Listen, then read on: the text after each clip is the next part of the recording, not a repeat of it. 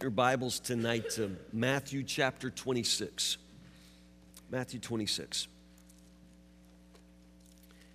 As I said this morning, probably at the 8:30 service more clearly than 11 o'clock service, I've started a new message series from now till Easter entitled 24 Hours. I, want us as a congregation to like, take a, good, long, slow look at the very last day in Jesus' life. I truly believe you can learn a lot about a person by watching that person die.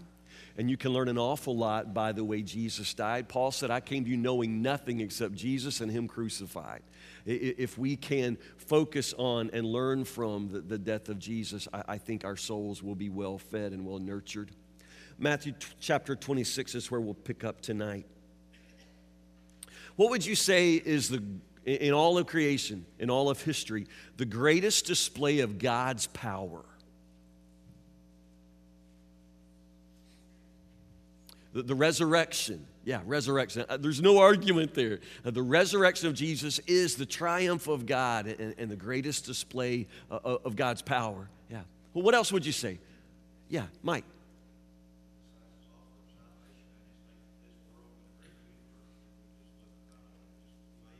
Yeah, absolutely. The, the tremendous universe, uh, the, the, the, size of which we can't even begin to absorb, uh, but, but it is all God's handiwork. Yeah, the, the universe itself. Yeah. What else? Great displays of God's power. Yeah, what do you say, Tim? Yeah, yeah, the great display of God's power when He returns and the sky rolls up like a scroll. I can't wait for that. I, I hope I'm alive. Uh, it's so wonderful to see Him split the sky. Yeah, what a great display of power. What else? Great displays of God's power. Charlotte. The birth of a child. Absolutely amazing, isn't it? Absolutely amazing. Yeah, the birth of a child, the creation of new life. Yeah. What else?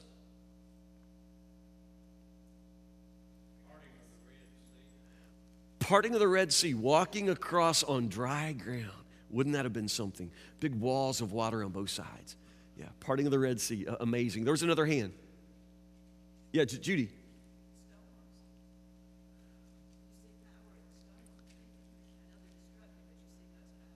Yeah, the, the, the power of the storm.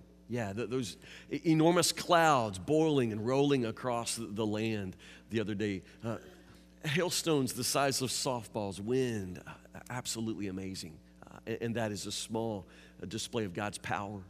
Yeah.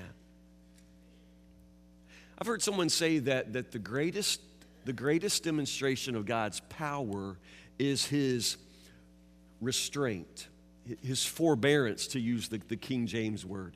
What does that mean? The, the restraint of God. How is that a display of great power? The, restraint of God, God's forbearance. What do those words mean? What is restraint? Yeah, to, to, to hold back. To restrain is, is to hold back. So, what do we mean when we say the greatest display of God's strength is his forbearance, his restraint, his, his holding back? Turn in your Bibles, keep, keep your finger in Matthew. Turn your Bibles to Romans chapter 2, verse 4. I want you to understand what I'm talking about here. Romans chapter 2, verse 4. Romans 2, 4. Don't you see how wonderfully kind, tolerant, and patient, the word there is for, for, forbearant, how wonderfully kind, tolerant, and forbearant God is with you? Does this mean nothing to you? Can't you see that His kindness is intended to turn you from sin? And then Romans chapter 3, verse 25. Just slip over there. Romans 3:25 God presented Jesus as the sacrifice for sin. People are made right with God when they believe that Jesus sacrificed his life, shedding his blood. This sacrifice shows that God was being fair. God was being patient when he held back and did not punish those who sinned in times past. For he was looking ahead and including them in what he would do in this present time. God did this to demonstrate his righteousness, for he himself is fair and just and declares sinners to be right in his sight when they believe in Jesus. God holds back his power, God restrains his wrath according to, to, to Scripture. You ever seen somebody uh, absolutely annoyed, somebody bullied, somebody having to hold back, restrain their own temper, restrain their own anger? Have you ever seen someone at the point of absolutely about to explode? Uh, to, to hold in your rage, to hold back your wrath, to contain your anger sometimes, to contain your strength is one of the most difficult things to do. And some of us have never mastered it, let's be honest. But, but God, in His power, has this incredible ability to restrain Himself. Our sin itself is an offense to God, it is a fly up His nose constantly, and yet God restrains His wrath. It's what the Scripture teaches.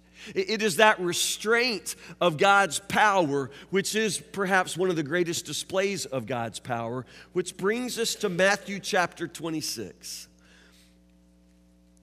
Matthew chapter 26. I, I said this morning that in, in, these last 24 hours of Jesus' life, you can learn a lot about Jesus by what, by what he chooses to do. In these last 24 hours, you see, he, he's going to choose and he's going to do and say the things that are most important.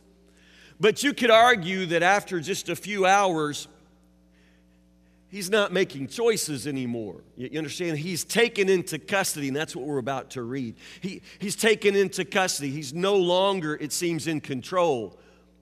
Or, or is he? Uh, let's look at it together. Matthew chapter 26, verse 36. Look for examples of the forbearance, the restraint of Christ. Verse 36 is where we'll start.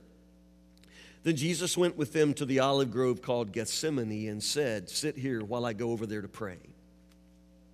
He took Peter and Zebedee's two sons, James and John, and he became anguished and distressed. He, he told them, My soul is, say the word, crushed. My soul is crushed with grief to the point of death. Stay here and keep watch with me. My soul is crushed with grief to the point of death. Stay here and keep watch with me. He went on a little farther and bowed with his face to the ground, saying, My Father, if it be possible, let this cup of suffering be taken away from me. Yet what I want your will to be done and not mine. Then he returned to the disciples and found them asleep. He said to Peter, Couldn't you watch with me even one hour? Keep watch and pray so that you will not give in to temptation, for the spirit is willing, but the body, the flesh is weak. Then Jesus left them a second time and prayed, My Father, if this cup cannot be taken away unless I drink it, your will be done. When he returned to them again, he found them sleeping, for they just couldn't keep their eyes open. So he went to pray a third time, saying the same things again. Then he came to the disciples and said, Go ahead and sleep, have your rest. But look, the time has come. The Son of Man is betrayed into the hands of sinners. Up, let's be going. Look, my betrayer is here. And even as Jesus said this, Judas, one of the 12 disciples, arrived with a crowd of men armed with swords and clubs. They had been sent by the leading priests and elders of the people. The traitor, Judas, had given them a prearranged signal. You will know which one to arrest when I greet him with a kiss. So Judas came straight to Jesus Greetings, Rabbi, he exclaimed and gave him the kiss. Jesus said, My friend, go ahead and do what you have come for. Then the others grabbed Jesus and arrested him. But one of the men with Jesus pulled out his sword and struck the high priest's slave, slashing off his ear. Put away your sword, Jesus told him. Those who use the sword will die by the sword. Don't you realize that I could ask my Father for thousands of angels to protect us and He would send them instantly? But if I did, how would the scriptures be fulfilled that describe what must happen now? Then Jesus said to the crowd, Am I some dangerous revolutionary that you come with swords and clubs to arrest me? Why didn't you arrest me in the temple? I was there teaching every day but this is all happening to fulfill the words of the prophets as recorded in the scriptures. And at that point, all the disciples deserted him and fled. Tell me where you see Christ's forbearance, his restraint in, in, this, in this episode.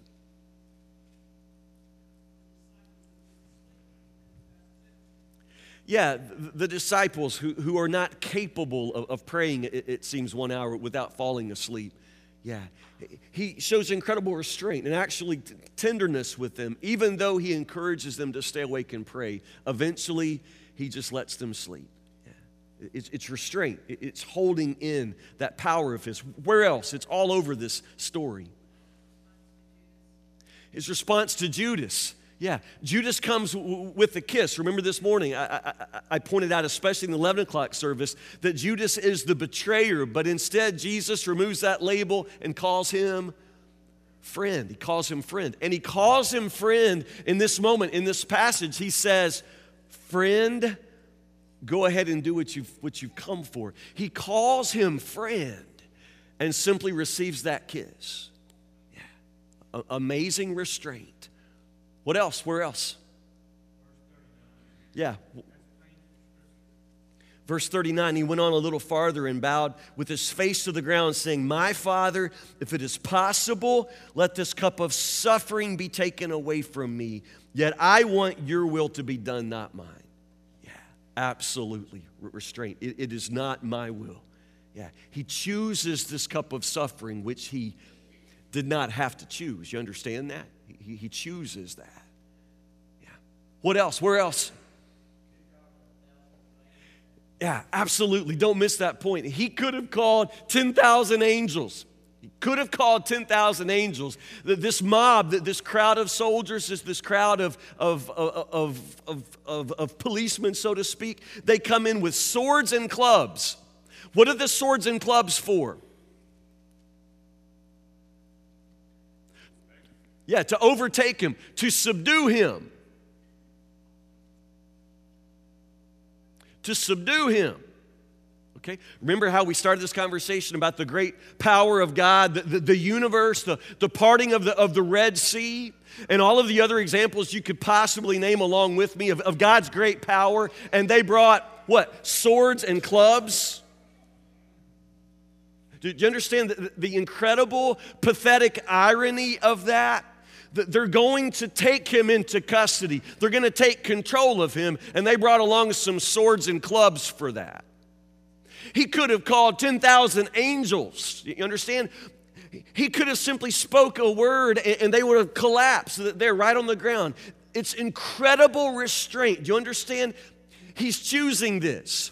They have no power over him. The only power they have is the power he gives them. And he gives them the power here. It's, it's incredible restraint. Don't miss this part of the story. For the remainder of these 24 hours, Jesus is held. Jesus is imprisoned. Jesus is beaten. Jesus is tortured. Jesus is taken here and there and ultimately nailed to a cross. But you've got to see the restraint of Christ in that. You've got to understand that He chooses this. Nobody takes His life from Him, He lays it down. He lays it down. They have no power over him, and the swords and clubs don't give them any advantage. You understand? He lays it down. There's an ancient saying that, that every battle is won or lost before it is fought. Every battle is won or lost before it is fought. What does that mean? It's in the preparation, it's in the planning. Yeah. If that's true at all, if every battle is won or lost before it is fought, then, then you would have to say that Gethsemane is the place where the battle at Calvary is won. And I would make that argument. The, the, battle that is going to be fought at Calvary is actually won before it is fought. And I think something is won right here at, at Gethsemane. Something happens in the heart of Jesus. Something is going on here. Understand, these are Jesus' last hours, and the time he spends at Gethsemane is chosen and it's important. So, what happens here? How is the battle at Calvary somehow being prepared for, and even I would say won, right here at Gethsemane? What's happening? Jesus is submitting to the plan. As we said, no one takes his life away from him, he lays it down.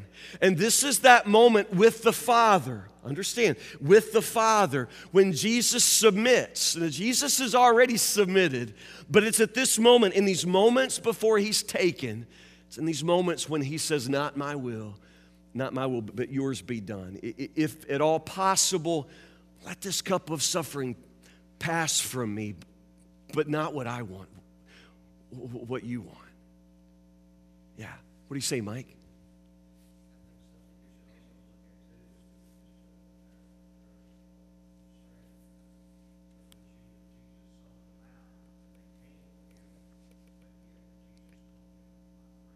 Yeah.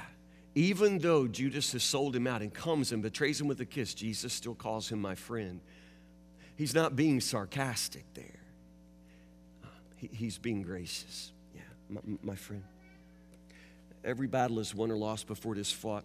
I've told you before that the word Gethsemane, it, it, it's not a fancy word, it's a beautiful word in a way, but, but it, it literally just means olive press. It's just a word that means olive press. So, Gethsemane itself is a place where things are pressed, where, where things are, are, are crushed. And I want you to notice, and I called your attention when we read it, notice what Jesus says in verse 38 My soul is crushed. My, my soul is crushed with grief to the, to, to, to the point of death. I'm going to say something, and, and I, I, want your response to it, but, but I want you to think with me. Um, I would say that, that we can learn something here with Jesus, but it's not just Jesus. Anytime God is going to use a man, anytime God is going to use one of us, He will first crush us. Does that sound right? Before Jesus can use a man, before Jesus can use a woman, he will first crush them.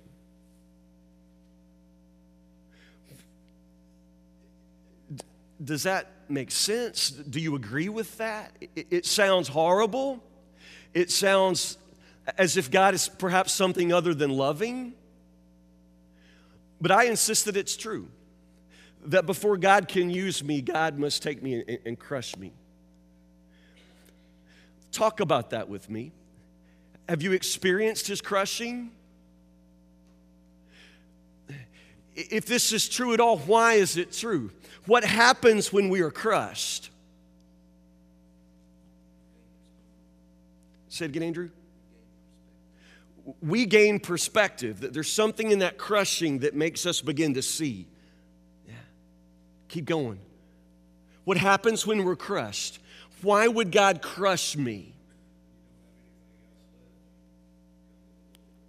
Yeah, and that probably goes back to what Andrew says with, with perspective. When I am crushed, I am reduced. I, I, I, don't have anything left but God. And when there's nothing that I have but God, that is when I will discover that I need nothing but God.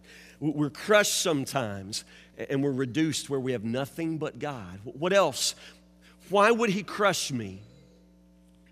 Yep, Claude.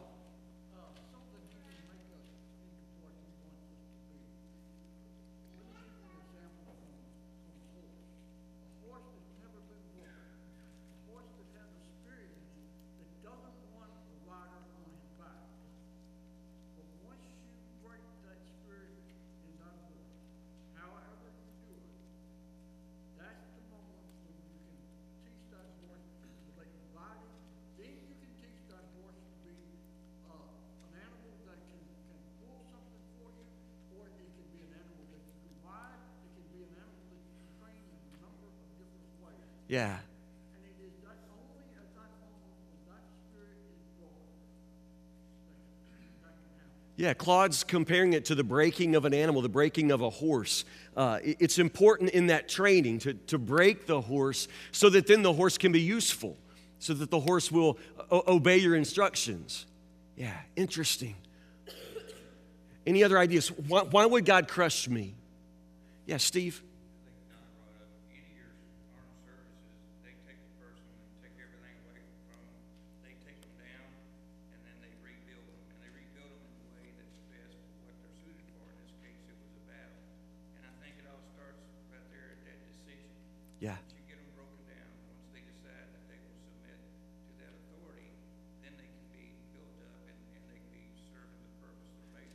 Yeah. Yeah, use the example of, of the military. Boot camp is a crushing.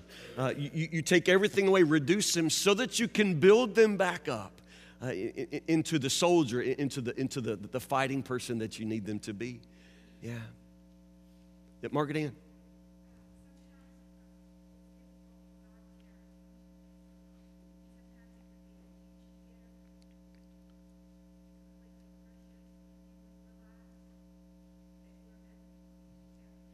Yeah.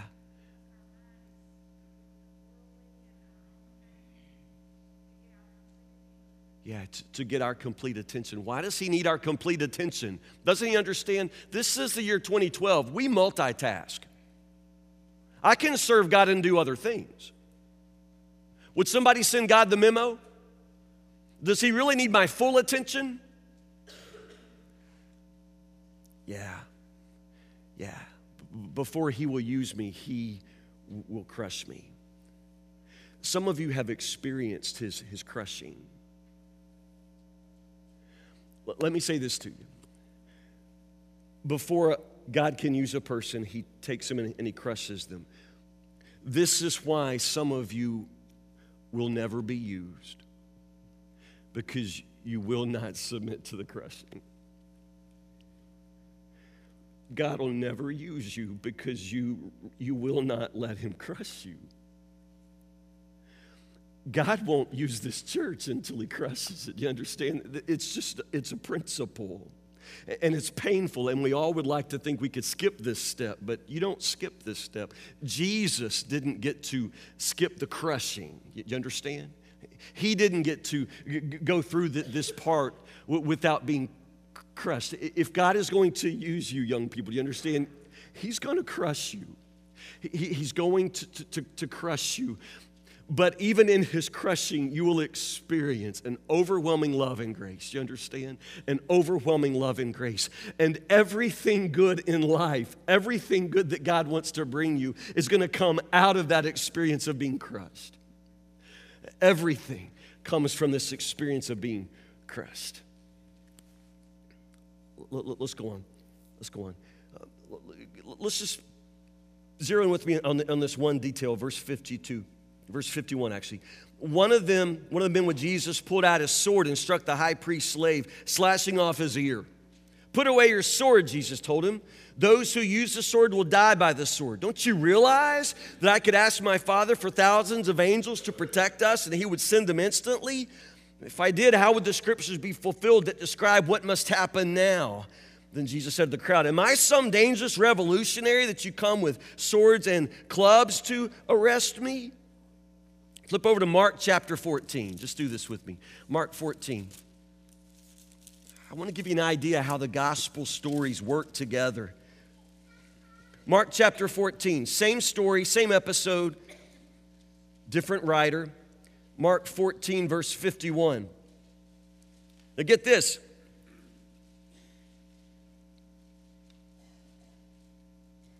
Back up, 40, 46. Others grabbed Jesus and arrested him, but one of the men with Jesus pulled out his sword and struck the high priest's slave, slashing off his ear. Am I some dangerous revolutionary that you come with swords and clubs to arrest me? Why didn't you arrest me in the temple? I was there among you teaching every day, but these things are happening to fulfill what the scriptures say about me. Okay, same, same, same thing, same story, almost verbatim. Then get this. All his disciples deserted him and ran away. One young man following behind was clothed only in a long linen shirt. When the mob tried to grab him, he slipped out of his shirt and ran away naked. That's never been in any, any of our Easter pageants, by the way. That's never, we've never done that part. Yeah. I, I, just throw that in. What is that? What is that? A young man out there in his gown. He's in his gown. It's the middle of the night. You understand? He's in his gown, a young man. And then what happens? They try to grab him. They grab his shirt, and what's he do? He comes out of it, streaks off. Why do we have that detail? Only in the Gospel of Mark. Yeah, it's an eyewitness. This is the wonderful thing about the Gospels. They all include details that only an eyewitness could give you. The really fun thing in church history is that most people believe that this young man must have been Mark. Must have been Mark. He's the only one who tells us the part about being naked, but you can't blame him for not telling you right out that that was him. Uh, you can't blame him for that. Luke chapter 22, same story, same episode. Luke chapter 22, verse 49.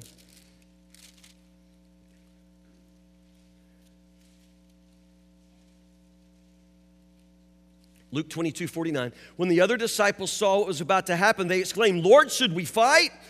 We brought the swords. And one of them struck at the high priest's slave, slashing off his right ear. But Jesus said, No more of this. And he touched the man's ear and healed him.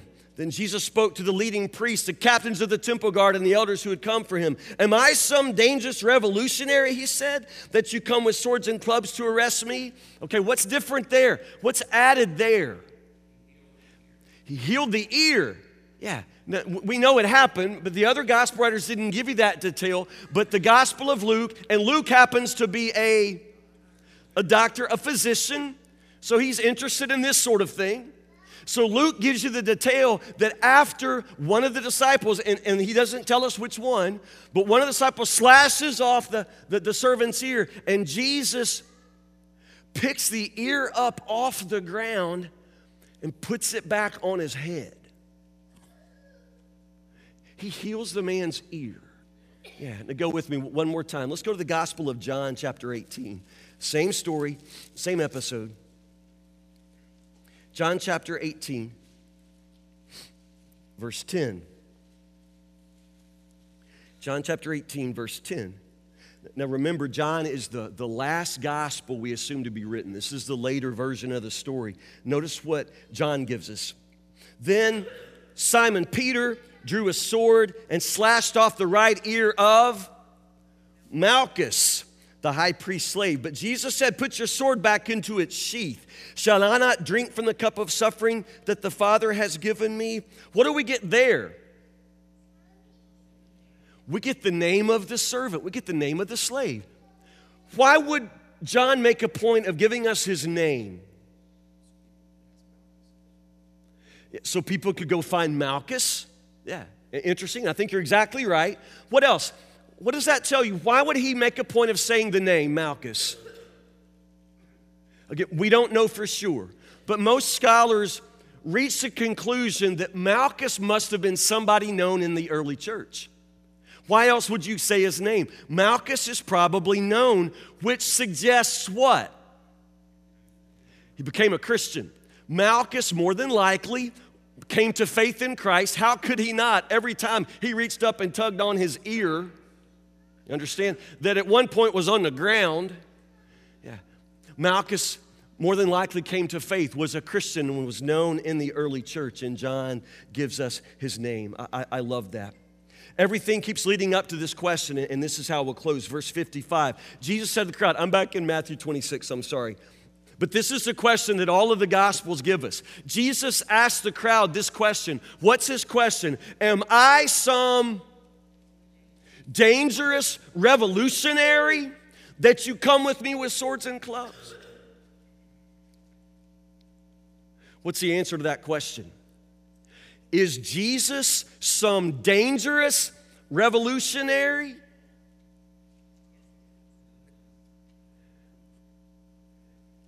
Yes, he is. Yes, he is. Maybe not in the way that they might think, but Jesus is dangerous. He's, dangerous, and he is a revolutionary. You, you preach the sermon. What do I mean? What are we saying? Yes, he's a dangerous revolutionary. Who's he dangerous to? He's a threat to them, of course he is. And they recognize the threat. That's why they will do anything to destroy him. He's dangerous to them, to the religious folks. Who else? Who's Jesus dangerous to? Anyone in darkness? The, the Romans? Yeah. Who else? Yeah, Satan, all of the powers, the, the, powers and principalities of the air, as the New Testament says. Jesus is dangerous. Is he a revolutionary? Absolutely. What is a revolution? Yeah, somebody who comes in and turns something upside down, turns the order upside down, t- takes a ruler and pushes the ruler off the throne. A revolutionary is someone who comes in and brings dramatic change. You better believe he's a dangerous revolutionary. You, you better believe it real quickly. Let's do a couple of verses together. Romans 5, verse 10. Let's just hit this one. Romans 5:10. I just want to remind you of this.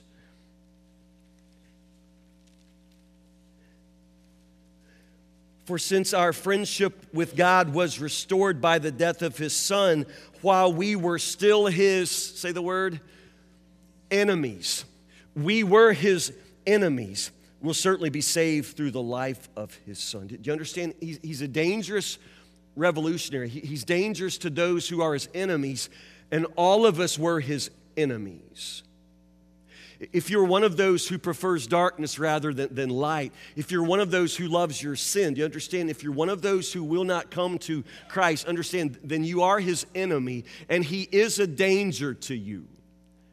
In the present moment, he's showing great restraint. You're not feeling his wrath, but I'm telling you, there will come a day when that patience, when that tolerance, when that kindness w- will be over. His restraint will be released, and you and the world will face judgment. You understand? Of course, he's dangerous. Of course, he's dangerous. And is he a revolutionary? Of course, he's a revolutionary. Of course, he wants to turn your life upside down. You know that. He wants to crush you so that he can build you back and use you, and you resist that. Do you understand? Of course, he's dangerous. Of course, he's a revolutionary. Do you understand? He cannot he cannot use you. He cannot have a place in your life until there is a revolution in your life, until there's an uprising, until He pushes you yourself off the throne of your life and He Himself is enthroned. There's got to be a revolution in your heart. You listening? And in our church, there has to be a revolution in our church. It can't be about what we want. It can't be about us just simply growing and growing and never experiencing His crushing. We need the same kind of, of dangerous revolution. We need Christ to come in and not come beside us and, and bless us and answer our prayers. We need Him to come in and take over a, a, revolution, a, a dangerous kind of revolution.